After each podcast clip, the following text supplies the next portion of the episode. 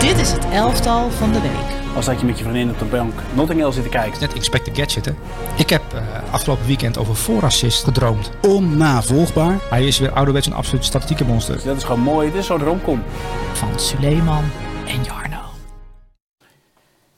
Ja, het is dinsdag en dus tijd voor het elftal van de week. We zijn er even uit geweest. We hebben de laatste aflevering natuurlijk het elftal van het jaar gemaakt.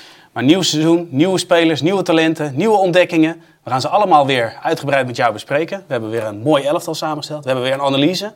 We gaan een aantal spelers zeer uitgebreid en een aantal spelers iets minder uitgebreid. Maar uh, het hele elftal komt zoals bekend aan bod. Mm -hmm. um, ja, Sully, was het lastig om je eerste elftal samen te stellen? Nee, vrij makkelijk. Ja? Nou, ik doe het al jaren. Dus, uh, en, en, en, en ik moet wel zeggen, zo'n weekend, dan, en dat elftal vormt zich langzaam. En ik had eigenlijk uh, zaterdagavond laat, rond een uur of twaalf, min of meer mijn elftal in mijn hoofd. Alleen ja, dan moeten er op zondag wel hele bijzondere dingen gebeuren, wil er nog spelers bij komen. Ja, ik zag zondag wel iets bijzonders. Ik stuurde jou een appje en ik kreeg een reactie. Jij bent werkelijk de enige op de wereld die mij dit appje stuurt. En dat ging ja, over uh, een over speler Tottenham. van Tottenham. Uh, nou, kijk, Sam Planting stuurde me ook een app. Daar heb ik niet op gereageerd, sorry Sam. Uh, dat zal ik nog doen. Maar hij stuurde me, hij zat Tottenham Manchester United te kijken en te analyseren ook voor VI Pro. En uh, juist waarschijnlijk ook te kijken. Uh, en Tottenham speelde echt goed voetbal. Ja, waanzinnig. en als je de hele, je bent op vakantie geweest op de camping en je hebt daar lekker met je kinderen gezeten als Nederlander. En je komt dan thuis en je denkt, ik ga even naar Ten Hag kijken hoe die in seizoen 2 de Tottenham kapot gaat spelen. En je, je, ja, je, je zet de tv aan dan je de denk je van van wie heeft, nou, wie heeft nou, hebben ze de shirts omgeruild?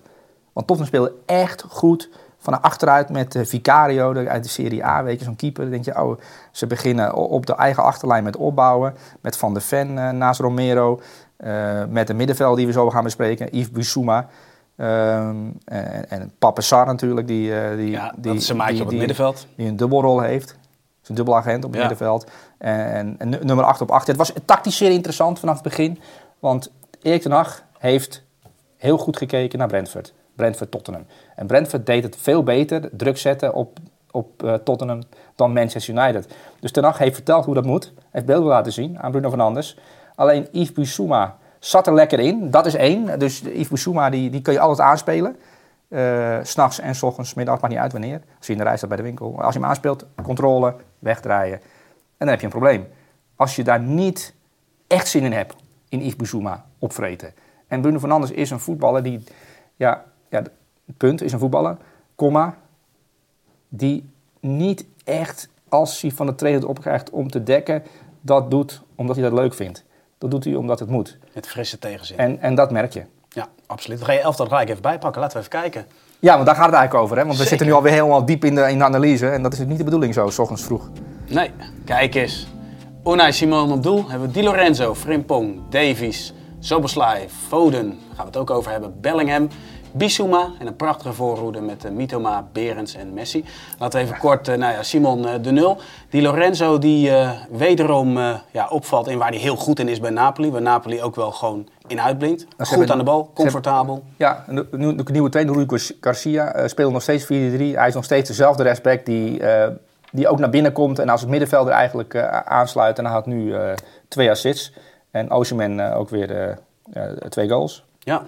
En de, de, de, Lorenzo van afgelopen seizoen, een van de betere rechtsbacks in de wereld. En dat is hij nog steeds.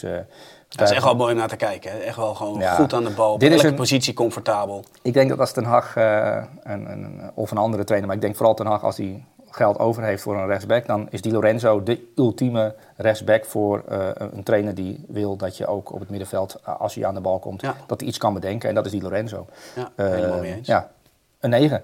Een 9. We gaan Frimpong gaan we aan het einde van de uitzending even bespreken. Okay. Want dat is uh, denk ik de beste Nederlander van het afgelopen Maar weekend. ik zie nu een eerste nieuwe feature. Top. Ziet er goed uit. Hè? Ja, Ja, Matthijs en Thomas die hebben daar werk van gemaakt. Ziet er heel netjes uit. Dus uh, waarvoor uh, hulde. Frimpong gaan we zoals gezegd iets later bespreken. Davies. Um, ja, ja met, met, terecht dat hij erin staat hoor. Maar ik zit vooral terugblikkend naar wat je eerder zei. De licht heeft een probleem. De licht heeft nu echt een probleem. En daar schrik ik wel van. Uh, vertel eerst waarom jij ervan schrikt. Nou ja, Kort. in die zin. Kijk, we weten dat uh, de licht kwaliteit heeft in het doordekken. Dat hij een goede paas of lange afstand heeft. Dat hij op kan stomen. Die kwaliteit heeft. Dat, dat weten we allemaal. In duels is hij ijzersterk. Eh, korte opbouw heb je, hebben we eerder wel eens besproken. Daar is hij minder comfortabel in. Ja. Eh, het monster Kim komt binnen. Ben jij Kim, ja. Die gaat, eh, die gaat er niet meer uit. Nou, als je, als je Bayern München hebt gekeken, speelde uit tegen Werder Bremen. En in de eerste minuut, en, en als mensen het niet gezien hebben, moeten ze maar de eerste twee minuten van eh Werder Bremen Bayern München kijken. In de eerste twee minuten. En ik denk dat mensen die kijken, die weten precies welke paas ik bedoel. Minja Kim geeft na een seconde of 50 een paas, eh, strak vooruit. Hij slaat één linie over en bereikt de volgende station. En dan is het eh Musiala en, en, en, en, en, en Coman. En het gaat dan snel. Draaien, snel aanvallen. Ja. Ehm, de Ligt geeft die paas niet. En Minjay Kim geeft die paas wel. Dat heeft hij bij Napoli afgelopen seizoen alleen maar gedaan. Als het kan, er is een opening, versnellen. Bij de Ligt is het te vaak de veilige keuze. Het is of onzekerheid of eh, eh, een kwaliteit die hij eh, minder heeft ontwikkeld de afgelopen jaren bij Juve. Dat, ik denk dat laatste ook, dat hij daar toch niet in getriggerd is. Uh, Minjay Kim vind ik van achteruit rustiger en kalmer dan de eh, en voetballend beter. Dus links centraal eh, zal hij een vaste plek gaan krijgen. En dan moet de Ligt het gaan uitvechten met Hugo Meccano. Ja. Eh, en dat zag je al aankomen aan het begin van het seizoen. Want Minja Kim is niet zomaar gehaald. Je haalt niet eh, een van de betere spelers uit de Serie A. Daar investeer je niet zoveel geld in om te gaan laten concurreren met de Ligt. Nee, dat is een basisspeler. Dus eh, op basis daarvan had ik mijn analyse eigenlijk al gemaakt. En dan ga je goed kijken waarom de trainer dat vindt. En dan eh, zie je dat eigenlijk in, in die Supercup-wedstrijd zie je het eigenlijk al ontstaan en gebeuren. En vandaar, ja, een voorspelling wil ik het eigenlijk niet noemen, want het is gewoon goed kijken. En dan zag je al dat de licht eh, op de ba- bank zou komen. En links centraal, het kan vergeten. Eh, maar dat is ook zijn mindere plek, dus misschien is het ook wel beter voor hem. Kan hij lekker gaan concurreren met Uwe Meccano. Ja. Of hij moet er voor trek forceren komende week. ja, precies. Eh, ze maakte Maar het is voor Alfonso Davies, die vond ik ook eindelijk weer, want dat was twee, drie jaar geleden onder Hansi Vliek, vond ik hem echt een openbaring daar als linksback. Ja, toen hij net doorbrak. En nu, met Minjai Kim, vond ik hem ook veel beter eh, tot zijn recht komen. Omdat hij op momenten werd aangespeeld dat hij aangespeeld moet worden. De licht speelt hem altijd aan. En dan staat, ja, dan staat hij daar een beetje vast Ja, aan de zijkant. de dat, is dat klopt, verkeerd. ja. Dus je zag al een aantal... Ik vond de opbouw nu van Bayern München ineens stukken verbeterd. En Bayern München speelde ook veel energieker. Maar die de energie komt dus uit die versnelling die, eh, die achterin... je eens wat voor invloed dat heeft, hè? Ja, enorm. Want Eén Davies speler. krijgt 10, 15, 20 meter hoger op het veld de Maar, bal. en Musiala dus ook. Musiala Ja. ineens veel meer eh, van, die, van die dribbles waar hij onbekend staat. Omdat hij dus de ruimte en tijd heeft om wat te doen. Omdat hij, het gaat allemaal net iets sneller, een fractie sneller. En dat heeft dan invloed op het aanvalspel, het verdedigingsspel. Ja, ik hoop Nou, uiteindelijk mooi, wel eh, dat de licht eh, van Oeper Meccano gaat winnen. Maar Minja Kim, Ja, ik kan me niet voorstellen die, dat die er nog uitgaat. Nee, nee, nee. Minja Kim blijft staan en Alfonso Davies ook. En de rechtsback is ook wel een mooie ontwikkeling met Mazraoui. Eh, die ik ook, eh, eh, als hij dat mag doen wat hij nu geda- gedaan heeft... naar binnen komen, eroverheen, diep gaan... dan kan hij zich daar tot wel een goede, goede back voor Bayern München gaan, gaan ontwikkelen. Dat is ook wel een le- le- leuk iets wat je nu ziet Ja, op die ja. rechtsbackpositie. We hadden net de nieuwe vormgeving met elftal. Ik wil eerst dat je een cijfer geeft voor Davies. En dan gaan we naar het volgende element. Davies een 9. 9. Moet je opletten wat nu gebeurt. Dit zijn de speciale spelers. En we beginnen met de analyse van eh ja, Is Bissouma. Maakte enorm veel indruk. Daarna gaan we Foden eh, uitgebreid eh, bespreken zoals je hier al ziet. Dus dat is alvast eh teasend naar het volgende onderwerp. Mitoma die onwijs veel indruk maakt. Dus daar hebben we ook wat speciale aandacht voor. En ja, deze spits, ik ben daar toch wel benieuwd naar. Want het is natuurlijk niet mijn spits. Dat heb jij bewust ook wel uitgekozen. Maar ik ben heel benieuwd naar jouw verhaal erachter. Ja, daar komen we zo op, want eh, ik vind dat jij al anderhalf jaar lang eh, een bepaald dédain eh, hebt tegenover een bepaald soort spitsen die, denk ik, elke topclub kan gebruiken. En ik heb het niet zo specifiek over deze Kevin Berends, eh, maar ehm, ik ga nu heel kort over Kevin Berends, een teaser. Het kan zomaar zijn dat je straks de EK, want Duitsers zoeken nog een spits, naar Kevin Berends zit te kijken. Nou, dan is het toch wel mooi dat we in, de tweede speelronde, eerste speelronde in Duitsland in het elf van de week alvast kennis maken met dit eh, fenomeen. Want het is wel een fenomeen op één gebied, Ja, de beste kopper tijdens het komende EK. als Luc de Jong niet meegaat. Als Luc de Jong niet meegaat. Oké, we, gaan, eh, ja, we gaan de analyse, daar gaan we mee starten. Met Kevin. Dat is ook de, de reden waarom ik jou dus een appje stuurde. Van ja, ik heb zo genoten. Nou, laten we kijken naar het, het beeld wat we nu eh, gaan zien. We hebben wat beelden geselecteerd en dan zie je de specifieke kwaliteit. Hier zien we eh Bissouma in de wedstrijd tegen Manchester United. Ehm, hij gaat niet deze bal winnen, maar hij is heel goed in het opvangen van de tweede bal. Hier eh, wint eh, Spurs het kopduel. Vervolgens komt de afvallende bal en dit vind ik heel mooi. Hij heeft de juiste plek. Hij dribbelt vervolgens. Hij is zo comfortabel en zo rustig dat hij kan uitstellen en dat hij spelers aan zich bindt. Nou, daar komen we straks op terug waarom dat een voordeel is. Hier ook, wordt omsingeld, blijf rustig. Het is ook een speler die zomaar af kan kappen en de andere kant kan openen. Maar hier legt hij de bal terug op uh, Kulusevski. Maar hij heeft dus meerdere wapens. Hierin is hij dus sterk. Vervolgens leest hij deze paas naar Rashford al. Ik denk, Souli, en daar wil ik straks met jou over hebben, dat hij weet dat dit gaat gebeuren en dat hij lokt en dat hij er dan opklapt. Want het volgende moment zie je het al. Rashford wordt aangespeeld door Varaan. Hij klapt er bovenop. Dus ik denk dat hij dit bewust doet. Lokken, mhm. killen. Nou, dit is dus in het terugsluiten, dus achterwaartse druk geven. Daar is hij goed in. Ze maakt je Sar natuurlijk ook. Nou, deze situatie, hier zien we Bruno Fernandes. Die had een ontzettende nare middag, kunnen we wel stellen. Die begint hier, die moet achter hem aanlopen. Hij draait fantastisch weg. Uh, speelt wat met Bruno Fernandes en uiteindelijk komt hij hier uit. Ja, dit was gewoon letterlijk spelen met Bruno Fernandes. Eh, wat, wat Bruno Fernandes normaal gesproken met zijn directe tegenstander doet. Maar ook hier weer het binden van meerdere spelers. En, en dan vind ik dit het ultieme, want hij wordt aangespeeld in de drukte. Ze weten ook dat hij dat kan. Hij heeft vervolgens, ondanks dat hij weinig ruimte heeft omsingeld wordt, oog voor de ruimte. Kijk, en dan komt het, Souli, vind ik althans. Son is natuurlijk de gevaarlijkste man bij Spurs. Nee, zeker na het vertrek van Kane. Maar hij bindt zoveel spelers aan zich dat Son meer ruimte krijgt dan ooit. Ja. En hier komt uh, die grote kans natuurlijk uit. Ja. Um, dit is het slot. Hij kan ook aardig schieten. Ja. Maar ik denk dat hij er bewust, hij weet, hé, hey, we spelen 3 tegen 2. Ik hoef nog niet te schieten, ik kan hem uitstellen. Hij heeft dus keuzes. Uiteindelijk maakt hij de actie, er wordt geen doelpunt gemaakt. Maar hij wacht best lang. En dan kun je zeggen van, vertraag in het spel. Nee, ik denk dat hij gewoon steeds afweegt wat zijn beste optie is. En dat maakt hem tot een zeer interessante middenvelder. Maar ik hoop... Uh, ben eigenlijk benieuwd hoe jij dat ziet. Nou, ik vind het een. Uh, ik ga er wat dingen aan toevoegen. En, maar maar je, ik vind het wel leuk dat je hem rond minuut 60 uithaalt. Want hij had op een gegeven moment. Hij, hij zat echt lekker in de wedstrijd. Hij speelde een geweldige eerste helft. En ook rond minuut 60 gaf hij inderdaad die bal achterstand bij langs uh, op uh, Son. ook door de benen van Bruno van Anders, meen ik.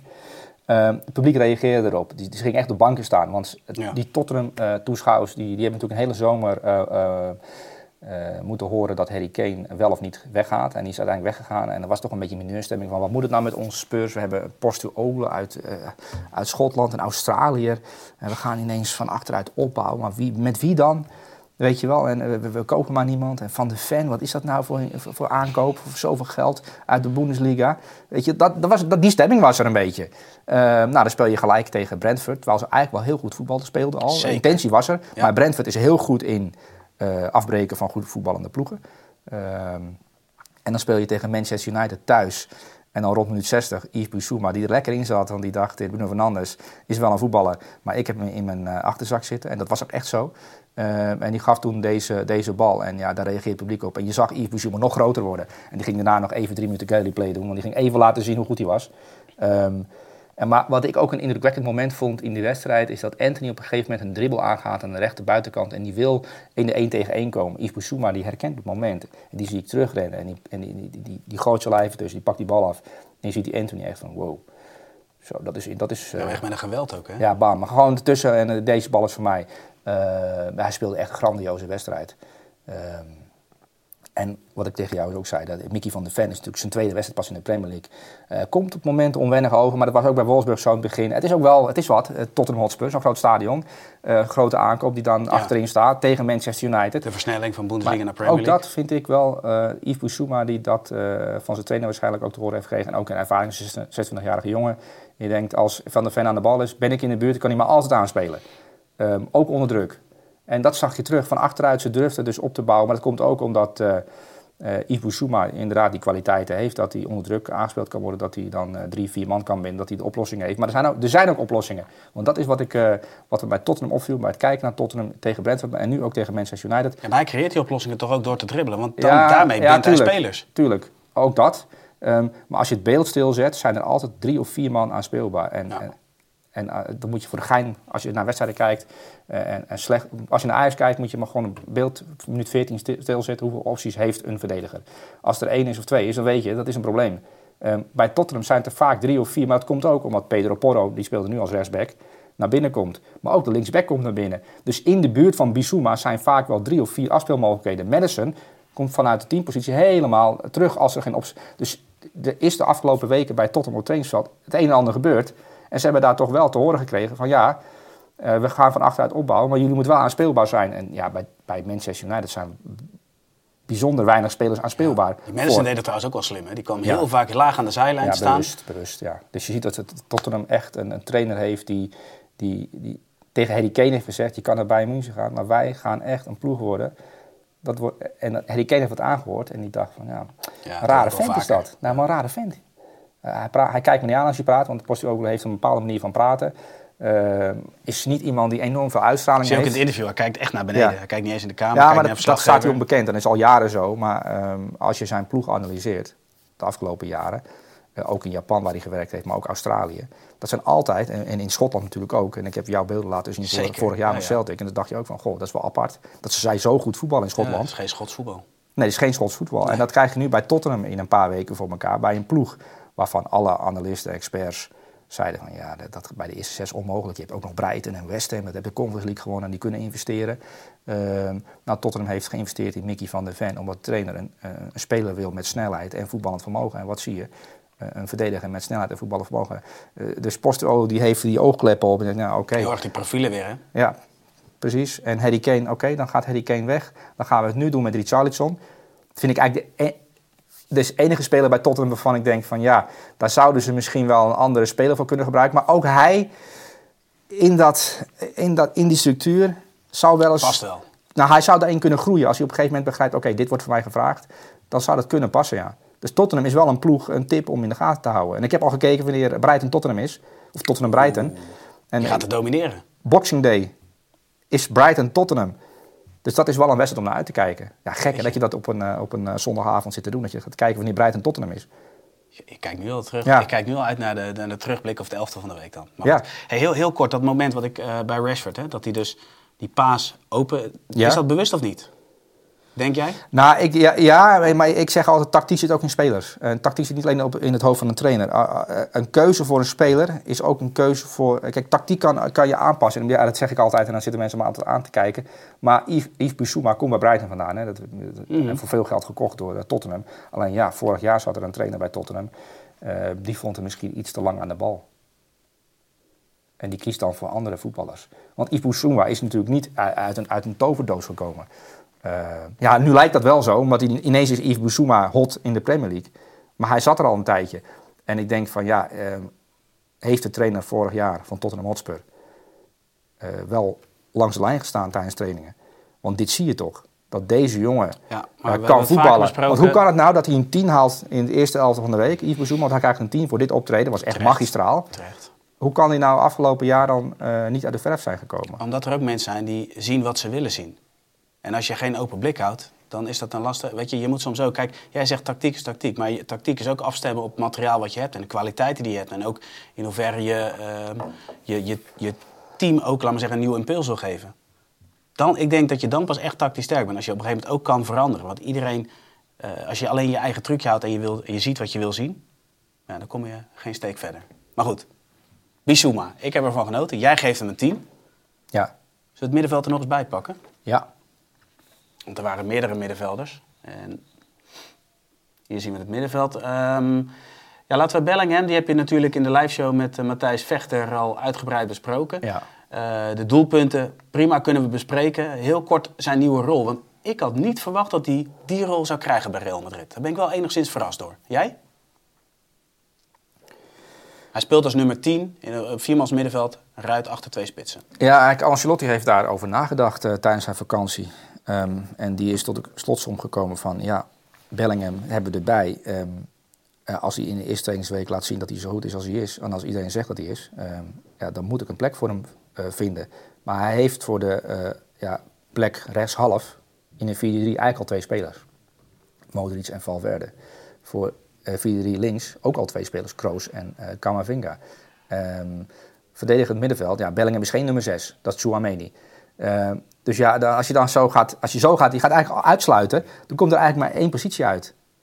En dat is eh, de positie die hij nu bekleedt in een 4-4-2 eh, met een ruit. En dan hij speelt dan in het, hoe noem je dat, punt naar voren. Hij speelt in ieder geval Ja, eh, aan de top van de diamant.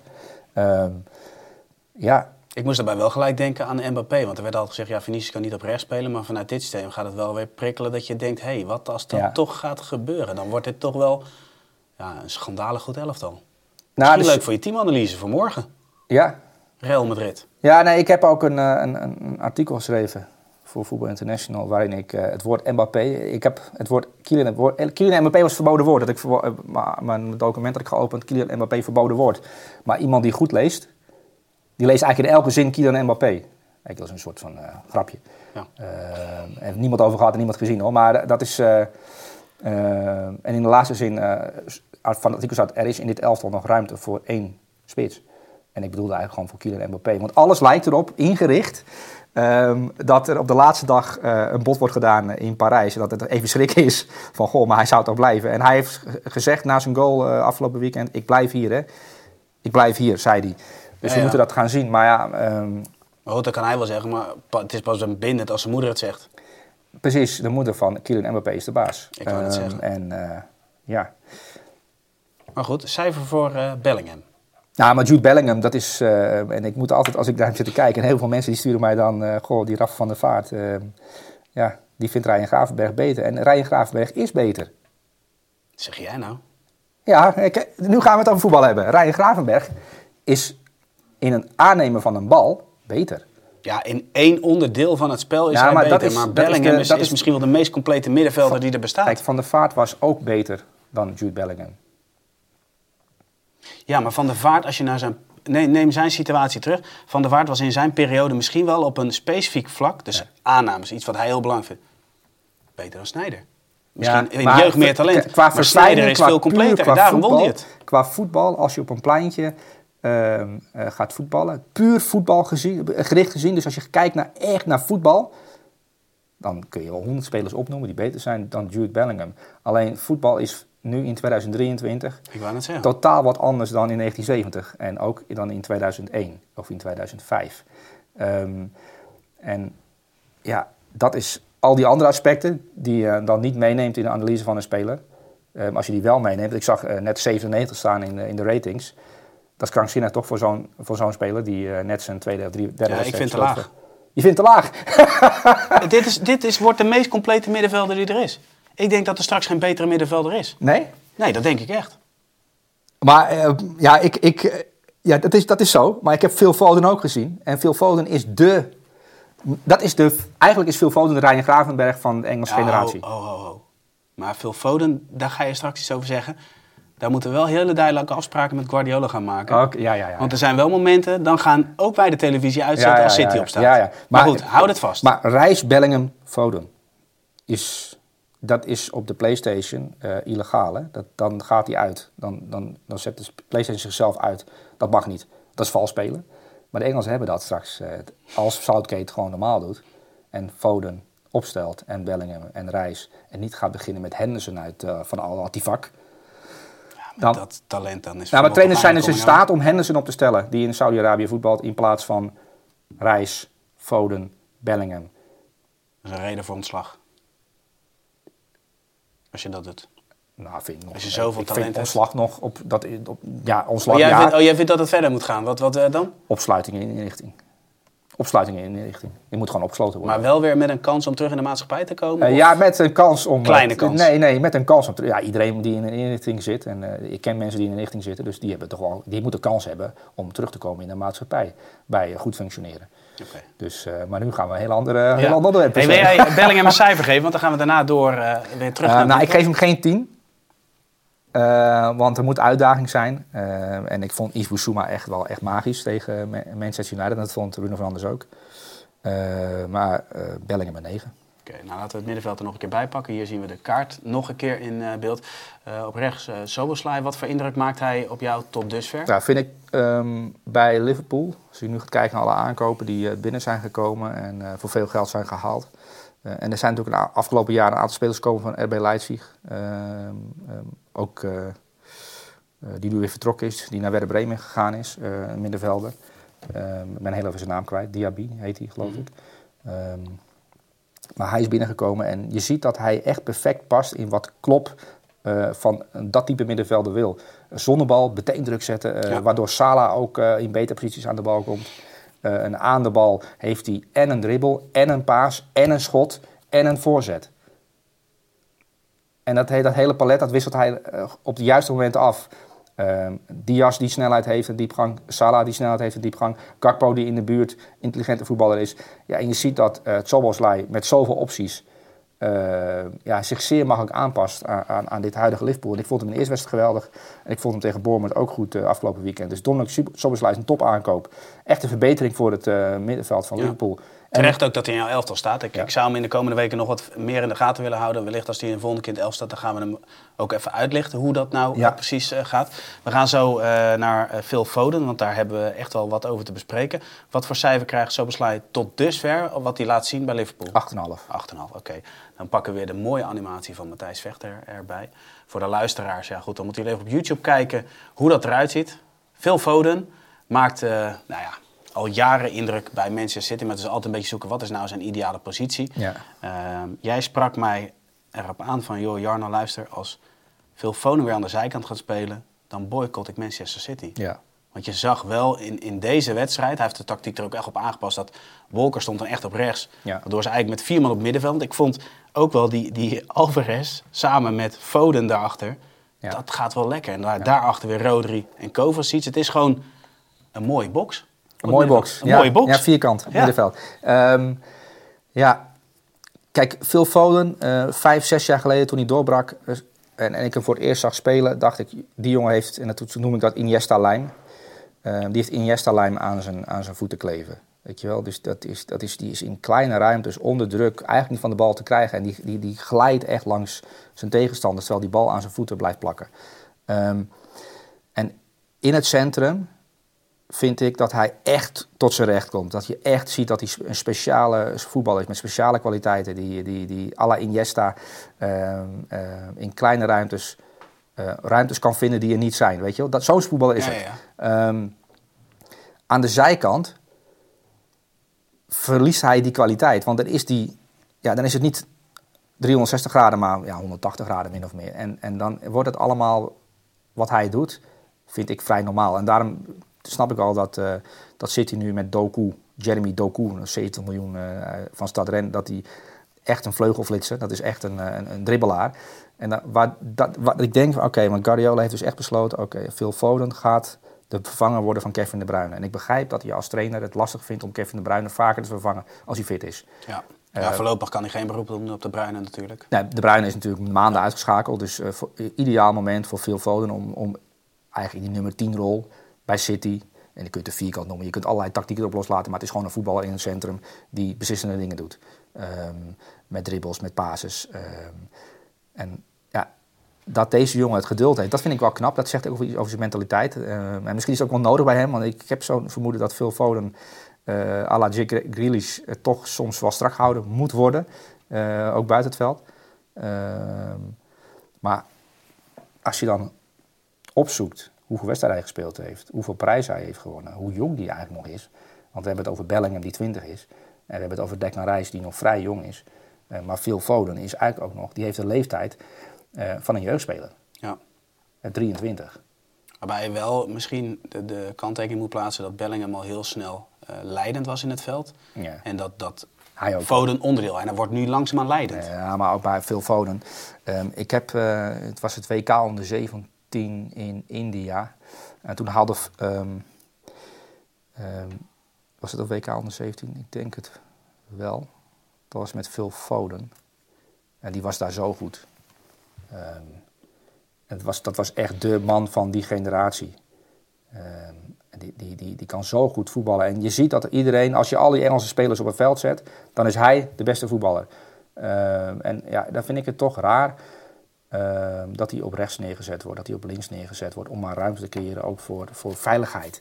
Kies nou voor voetbal, zoals Postolo doet bij Tottenham. Geef die jongens vertrouwen en je ziet wat er met Madison... Madison is, is ook zo'n speler, Ja. waarvan al die trainers zeggen... Ja, die, ah, die- ja, heel aardig die trap, maar als je hem het vertrouwen geeft, komt er zoveel uit dat die mindere punt, dat wordt wel opgelost door het team. Ehm, en, en ik denk dat Phil Foden, als je die kritisch gaat bekijken in zo'n wedstrijd, eh, ook tegen Newcastle United, die ze wel echt eruit slepen met 1-0. Ehm, je gaat hem kritisch bekijken, zal er momenten zijn dat je zegt, ja, maar als hier een iets meer ervaren eh, middenvelder of een iets meer verdedigend georiënteerde middenvelder, had dit moment niet tot een gevaarlijk moment kunnen leiden aan de andere kant. Weet je, zo als je er zo naar kijkt. Ja, klopt ja, maar je creëert Maar ook zes, zeven kansen minder. Uh, hij, hij creëert zoveel uh, Ja. kansen in zo'n topwedstrijd. Het is echt zo'n uh, ja, zo'n ongelooflijk goede voetballer. Uh, maar het is nogal lastig hè, om bij City door te breken uh, als jonge jongen uh, uit de eigen jeugd. En hij zit er al zo lang bij. Hij kan natuurlijk ongelooflijk voetballen. Um, en dit is het moment eigenlijk. Ik denk dat dit, dit kan zomaar zijn, zijn, zijn ja, doorbraak is een verkeerd woord, want als je zoveel gewonnen hebt als hij, dat is natuurlijk een verkeerd woord. Maar dit kan zijn grote moment worden als vervanger van Kevin de Bruyne, waardoor je volgend seizoen Kevin de Bruyne kan verkopen aan een club uit Saudi-Arabië bijvoorbeeld. Ik ben heel benieuwd naar de ontwikkeling uh, van ja, Foden. Dat moeten we echt in de gaten ook, houden. ook in de topwedstrijden of hij dan dezelfde rol gaat krijgen. Ik denk dat dat misschien nog wel het meest interessant is. En of Guardiola dan, dan ook durft. Is ook zo'n voetballer. Hè? Die, heeft, die heeft een WK gewonnen. Die heeft uh, een de treble gewonnen natuurlijk met City in zijn eerste seizoen. Uh, Haaland is gekomen. Dat is ook wel een, een, een, spits. Het is een van de beste spitsen ter wereld, Julian Alvarez. Alleen we hebben het vaak Absoluut. over Haaland, we hebben het over Foden, nu we hebben het over De Bruyne. En dan over die andere, Rodri natuurlijk. Julian Alvarez die uh, krijgt dan het balletje dan, uh, van Foden. Die ramt hem de kruising in. En die loopt weer terug. En die gaat weer druk zetten. Ja, dat is, toch de, dat is voor, voor Pep Guardiola een droom. Dat je Ja. en Haaland hebt en zo'n Julian Alvarez die erachter kan zetten.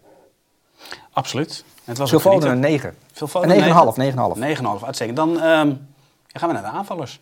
Laten we de aanvallers er eens uh, bij pakken. En uh, dan beginnen we eventjes, Sully, met uh, ja, niemand minder dan Lionel Messi. Uh, we hebben het er weinig over. Hij speelt natuurlijk ja. bij Inter Miami. Jij krijgt, zoals gezegd, veel DM'tjes over Messi. Want je krijgt vaak verzoeken van, joh, neem die op in je elftal. Messi is altijd een van de Ja. namen die erin terugkomt. Maar goed, we moeten wel stilstaan bij het Zelfs, feit dat hij eh, en zijn eerste prijs pakt bij Inter Miami. Maar Zelfs- die goal, laten we die even kort bespreken, die goal. Ja, ik kreeg ook van Ruben. eh, je, kent Ruben nog? Zeker, ja. Eh, nou, Ruben, Ik ga binnenkort padellen met Ruben. Oh, je gaat met Ruben Padella. Nou, Ruben Ja. die stuurde mij gisteravond ook een eh, eh, Messi-videootje. Eh, zoals heel veel mensen. Die, men- die video heb ik trouwens heel vaak gehad. Dan zie je Messi wandelen langs de zijlijn. En eh, je ziet hem een beetje aan zijn rug voelen. En de supporter heeft hem, eh, zit hem te filmen. En je ziet eigenlijk gewoon iemand die. die ja, s'avonds buiten is gezet door zijn vrouw. en een beetje over straat loopt. en eigenlijk niet weet waar hij heen moet. Weet je wel, iemand die verdwaald is. Een beetje om zich heen kijken. Zo'n, eh, en diezelfde man, met een beetje last van zijn rug. die ziet op een gegeven moment een, een ruimte ontstaan waar hij eventueel de bal zou kunnen krijgen. Nou, de hand gaat omhoog zoals Messi altijd zijn hand omhoog doet. Zo van, hé, hey, flits, flits, flits. En dan ramt hem de kruising in. En, en, dan zijn Die mensen eerste zeggen... beweging dat hij naar links gaat en nog goed legt, Ja. dat gaat weer op, op een snelheid. Ja, dat, is- dat, dat moet je eigenlijk op atoomniveau gaan analyseren. Ja. Alleen eh, wat daar nou gebeurt met dat lichaam en met die bal en dat denkproces in het hoofd. En er zijn mensen die zeggen, ja, ze dekken in de MLS op eh 15 meter. Geloof me, ook al dekken ze op 1 meter of 10 meter. eh, hij is natuurlijk op leeftijd, maar dit doen op die leeftijd met die kwaliteit. Hij is nog steeds, ehm, ik zal niet overdrijven, de beste voetballer ter wereld. Hij is nog steeds de beste voetballer ter wereld. En- Alleen, ja, je bent er zo aan gewend geraakt om naar hem te kijken dat, dat eh, ja, hij wandelt. Dus als er mensen zijn die, die, die zeggen dat Messi wandelt. Als je op een verjaardag bent, ik, ik ga nu eh, iets doen wat niet mag. Als je op een verjaardag bent en je, en je wil zeggen van, eh, en je bent, zit- bent in een voetbaldiscussie beland met je vrienden. Of je bent nu op vakantie en je ligt aan het zwembad met je vrienden. En die beginnen over Messi en die zeggen ja, niet meer de beste voetballer ter wereld. Of hij is oud of hij wandelt alleen maar. Neerhoeken, in het zwembad gooien. Eh, je mag alles mee doen, broek uittrekken. Ehm, en eh, dat, dat eh, toestemming krijg je. Want Maar jij vindt eigenlijk opstaan en weglopen, dat vind je te mild.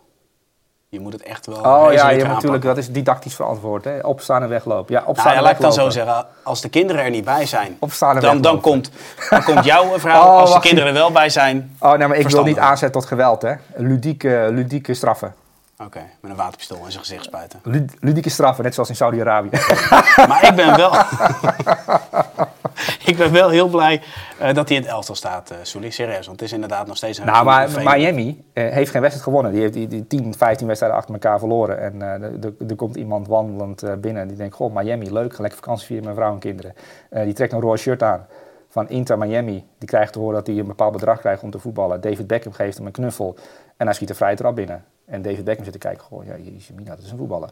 Niet normaal. En een, een paar dagen later doet hij het opnieuw. Hij dribbelt vijf man voorbij, schiet een bal binnen. Eh, elke bal die lijkt zomaar voor zijn voeten te vallen. Maar als je gaat analyseren, en dat is wat je bij Bellingham ook ziet. Als Messi een balletje intikt eh, ro- rond het strafschopgebied. Zij weten gewoon waar die valt.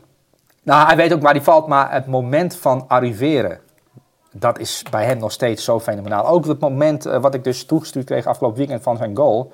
Het moment dat hij ehm, daar de bal oppikt.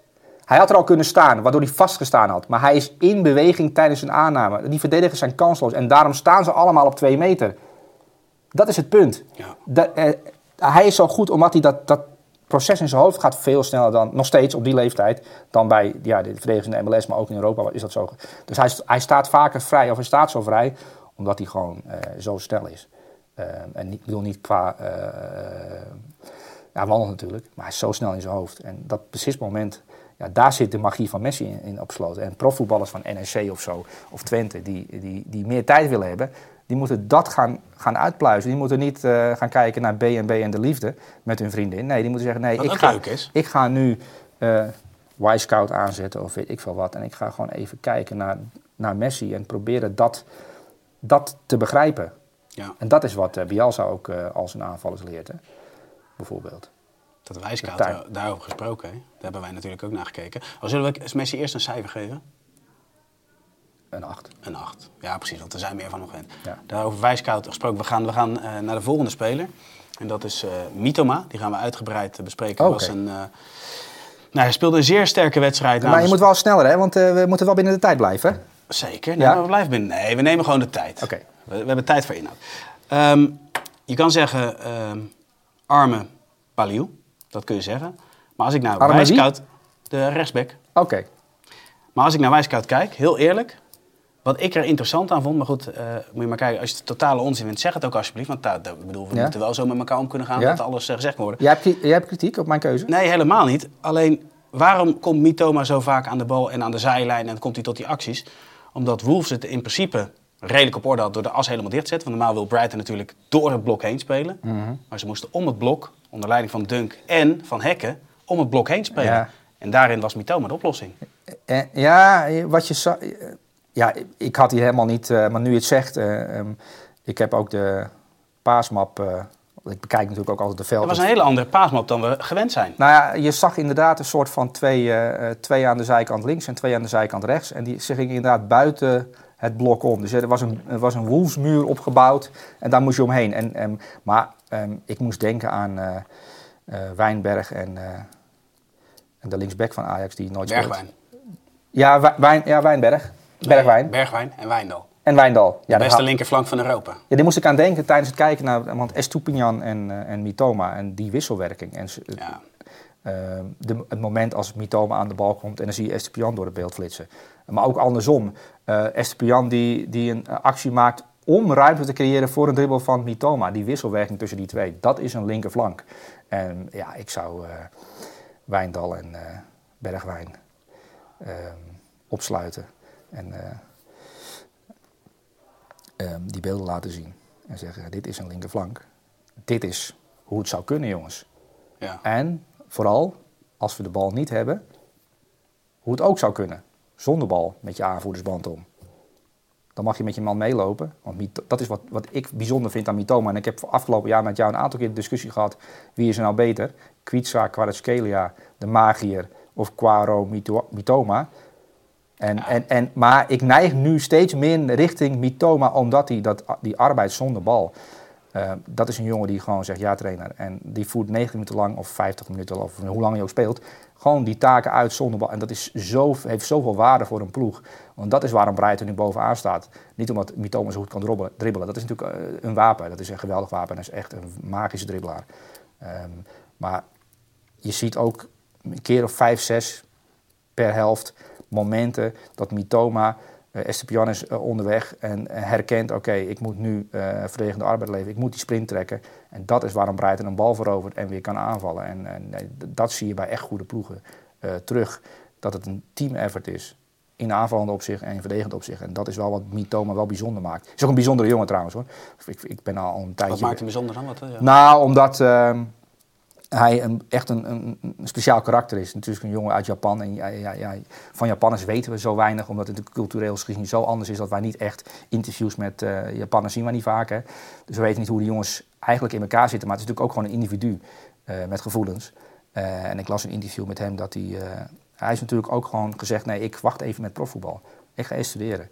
Ik ben helemaal niet klaar voor dat, voor dat wereldje. Ehm, en en hij, hij was ook onzeker. Ja, dat is, ik ben helemaal niet zo goed.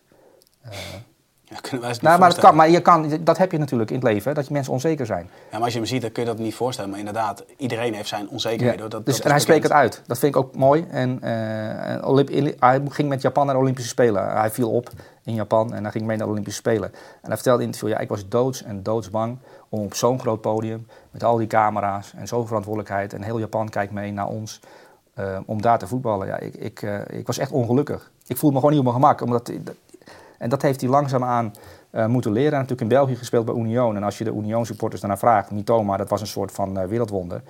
Eh, ineens of Messi eh, bij Union terechtkomt. Dat was met die Mitoma daar. Eh, en dat zie je nu ook in de Premier League. Eh, en ik vraag me dus af. Ze hebben natuurlijk Caicedo verkocht voor 130 miljoen. Ehm, en ze, ja, Bissouma is verkocht. Je kunt een hele lijst met, eh met Ja. aankopen noemen die, die verkocht zijn voor heel veel geld. Mitoma is 150 miljoen euro waard. Eh, of ongeveer, denk ik. Eh, maar ik zou hem nu kopen als club. Waar zou je hem dan willen zien? Nou, linksbuiten. Ja, nee, dat begrijp ik. Nou, niet bij Chelsea, want daar, zijn, eh, daar heb je ook nog een andere jongen van eh 100 miljoen, Midrik. Moedrik, Mikalo Moedrik. Ehm, dus niet bij Chelsea, want dat is een, ja, dat is een spookhuis. Ehm, ja, waar zou ik hem willen zien? Dat vind ik een, vind ik een goede vraag. Ehm, bij Arsenal misschien wel. Maar ja, die hebben net uh, Declan Rice eh, hebben ze 150 miljoen voor afgetikt. Dus een beetje veel geld misschien voor Arsenal. En die hebben daar eh, Martinelli.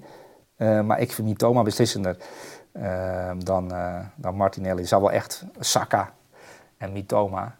plus Jesus die fit is. Dan heb je wel een elftal wat gaat meedoen om, om Misschien prijzen. is dat wel het ontbrekende puzzelstukje Ja. voor Arteta. Maar ja, wat denk je van... Kijk, Rashford is natuurlijk... Die heeft afgelopen seizoen op links een geweldig seizoen gehad bij United. Maar ik denk ook Mitoma ehm, zou op de linkerflank daar ook wel een, eh, een toevoeging zijn. Alleen, ja, het is altijd lastig omdat dan, dan moet je keuzes maken. Dat denk ik ook wel. Maar dan moet Ten Hag misschien eh, ook de linksback maar meenemen. Ja, ja ik zou de linksback als eh, pakketje wel meenemen. Ja, maar ja, dat is, dan ben je wel eh 250 miljoen euro lichter. dus. Maar bijzondere speler. Ja, absoluut, absoluut. Van genoten. Wat voor cijfer krijgt hij voor zijn optreden tegen Wolves? 8,5. Een 8,5. Dan gaan we eh, naar Kevin Berends. Speciaal voor jou geselecteerd. Ja, nee, we maken er altijd eh grap over. Kijk, hier zien we hem eh, mooi, mooi in beeld. Heeft maar 71 in het spel. Ja, ik zeg daar niks over. Kijk, het is, het is, een, het is niet de spits waar je de tv voor aanzet. Maar inderdaad, het is wel echt geweld in de lucht. Nou, hij heeft. Oh, misschien, ja, kijk, hij speelt bij Union Berlin. Laten we gewoon even wel de informatie geven die nodig is. Union Berlin, ehm, die ehm, ja, Champions League elftal is dat, hè? Mhm. Die spelen gewoon eh, in de Champions League. En eh, Kevin Beres was afgelopen seizoen natuurlijk reserve achter Geraldo Becker. En Geraldo Becker zat nu op de bank en Kevin Beres speelde. Eh, en hij maakte drie goals met het hoofd. En de 1-0 en de 2-0, die waren eigenlijk een soort van kopieën. min of meer. Ehm, maar drie goals met het hoofd maken, dat kon ik me niet herinneren in de Bundesliga. Maar dat bleek ook best wel lang geleden. Dat was in 1997 voor het laatst gebeurd. Dus dat, is, dat geeft aan hoe bijzonder het is. Maar Kevin Berends, Ehm, en ik zag ergens voorbij komen dat het een mythos is. De mythe Kevin Berends. Maar die speelde gewoon twee jaar geleden, of drie jaar geleden, op vierde niveau in Duitsland. Weet je op welke leeftijd hij is gedebuteerd eh, op het tweede niveau? Ik durf het niet te zeggen. 28 jaar is hij gedebuteerd in de tweede Bundesliga. Hij is op zijn dertigste, heeft hij zijn debuut gemaakt in de Bundesliga. En die maakt nu eh, drie goals in de, Bundes, in, in de Bundesliga eh, voor een ploeg die in de Champions League voetbalt. Kevin Berends. Ehm, en dat vond ik ook schitterend. Een, eh, een tweetje van Union Berlin. De grote spits, de doelpuntenmaker, de hattrick-man. die eh, had zijn fiets eh, bij, het, bij het stadion eh, neergezet. En die, die fietste gewoon doodleuk terug naar huis. Die komt op de fiets naar de, naar, naar de wedstrijden van een Champions League ploeg. Kevin Berends. Eh, onthoud die naam. Die gaan we natuurlijk straks zien in de Champions League tegen grote ploegen. Die komen allemaal eh, naar, eh, naar Berlijn toe. En er staat de grote Kevin Berends. En ik denk, ja, die kan er helemaal niks van. Ik zag 72 staan in zijn, eh, op zijn FIFA-kaartje. Eh, maar als er een voorzet komt, van ook voor Charles Becker gaan we ook een voor- goede voorzet op hem. Trouwens, de 3-0. Ehm, maar ja, het is toch wel mooi dat een jongen uit de, uit de regionaal liga... Want dat is, het is gewoon een regionaal liga spits. En dat is misschien waarom jij denkt van, ja, wat kan die jongen eigenlijk? Nou ja, hij, je ziet hem, hij kan ballen doorkoppen. Hij kan goed koppen. Ehm, als hij rond de middenlijn aan de bal komt... is het wel een beetje dat je denkt van, ja, waar hebben ze die vandaan gehaald? Nou goed, ehm, zodra een voorzet in de 16 komt rond het 11 meter gebied, waar, eh, zeg maar de Luc de Jong zone, eh, ja, dan, moet, dan, is, dan is het wel handig als Kevin Beres er staat. En voor de voetbalromanticus als Sully Dan zou je dus bijna zeggen, als hij tijdens het EK schittert, dan is het hele verhaal compleet. Nou ja, je hebt natuurlijk ehm Niklas Fulkruk. Ja, Die is gewoon goed. meegegaan hè, naar het WK. Eh, Met, met, die, heeft natuurlijk, eh, ja, die heeft nog meer ruimte tussen de tanden zitten dan ik. En eh, ja, dat kan hem dus ook overkomen. Want Union Berlin, Champions League. Kevin Beres heeft nu een hat-trick op zijn naam staan. Ik sluit niet uit dat hij meer voorzetten gaat binnenkoppen. Dat Kevin Beres een 15, 16 gaat maken in de Bundesliga, sluit ik niet uit. En dan moet Hansi Flick eh, wel een grote zijn om hem te, om te negeren. Zo, zo, een elftal zonder spits. Dan kun je toch Kevin Beres wel gebruiken. Precies. En dan is het Als breekijzer. Zo hebben ze toch ook ooit het EK gewonnen in 96 met Oliver Bierhoff. Oliver Bierhoff, ja, ja. Nou ja, maar dat, dit is Die dus rare Kevin goal tegen Tsjechië. Precies. Nou, dat, Ja. is, eh, dat is Kevin Beres ook wel toe in staat hoor. Zo'n rare goal in de finale Ja. tegen Nederland. Maar goed, hij speelde tegen Mainz. Wat eh, krijgt hij voor dat optreden? Nou, drie, drie goals, een hat in de Bundesliga met de fiets naar huis. Ne- Neem ik mee, maar naar overweging Ja. een 9,5. En 9,5. En dan gaan we afsluiten met eh, de beste Nederlander van het afgelopen weekend. Dat is eh Frimpong. Oh. We hebben natuurlijk wel eens analyses gemaakt. Ehm, het was een, was een heel lang verhaal om daar nou instart van te maken. Nou, dan zijn we 10 minuten verder. Maar het was eigenlijk een beetje de conclusie van aanvallend top, verdedigend twijfels. Eh, wat mij wel opviel in de wedstrijd tegen Leipzig, dat hij vaak aan de rechterkant kwam en ook tegenover Ruim kwam. Dat Mhm. het verdedigende stuk zeker verbeterd is. Dat was vorig jaar al beter. Ja. Maar jij noemde het een schande als hij er niet bij zat, toch? Daar kwam het Oh, jij wil daar naartoe. De, de kop eh, schandaal. Ik, ik noemde het een schandaal ook om gewoon eh, op discussie los te maken. En dat voor mij is een discussie ontstaan. Ehm, nou, we hebben het gehad over Tottenham en het kijken naar voetballers en, en hoe, hoe, hoe kijk je naar voetballers. Ik vind een negatieve blik, blik op eh, iemand met zoveel kwaliteiten.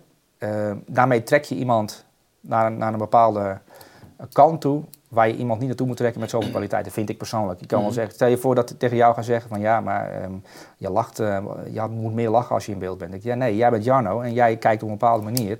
En als ik dan ga, heel negatief ga focussen op jou, dan gaan mensen op een gegeven moment toch denken, wat is dat voor zeikert? Nou, ik, dat moet je denk ik voorkomen. Eh, dit wordt wel een vaag verhaal, maar als je nu op Frimpong loslaat, iemand die in de top 5, 6 van eh, Europa staat, bij de beste dribbelaars ter wereld behoort, hè, in, een rijtje met de allerbeste.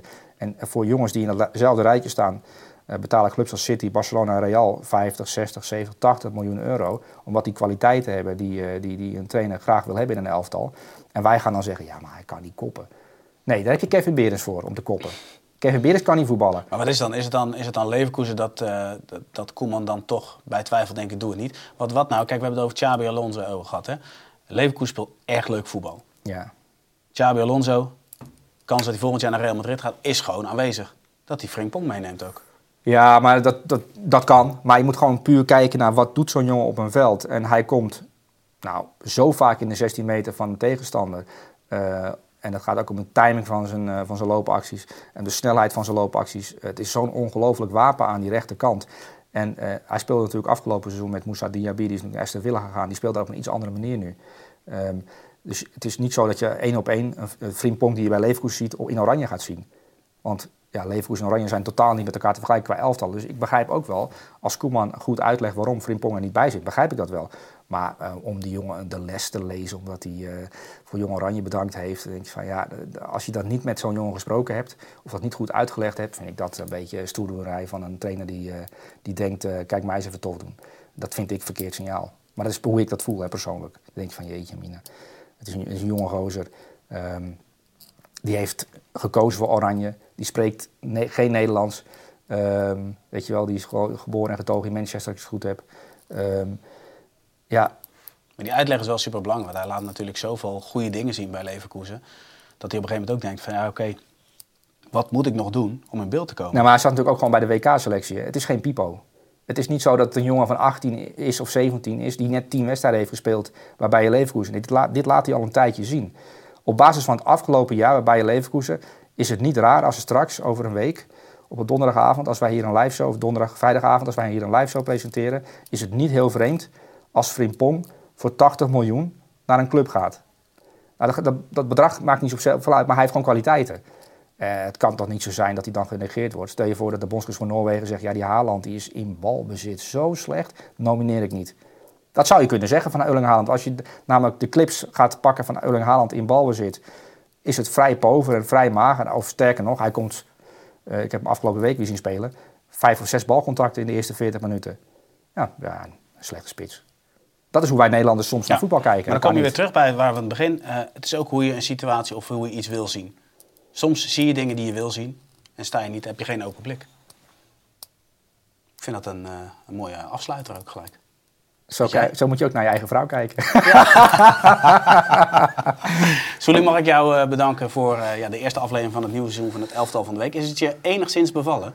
Eh, ja, ik vond het een mooie toevoeging, die kaartjes. En ja, volgens mij is het alsnog uit de hand gelopen qua tijd. Maar, want ik weet niet wat de streeftijd was.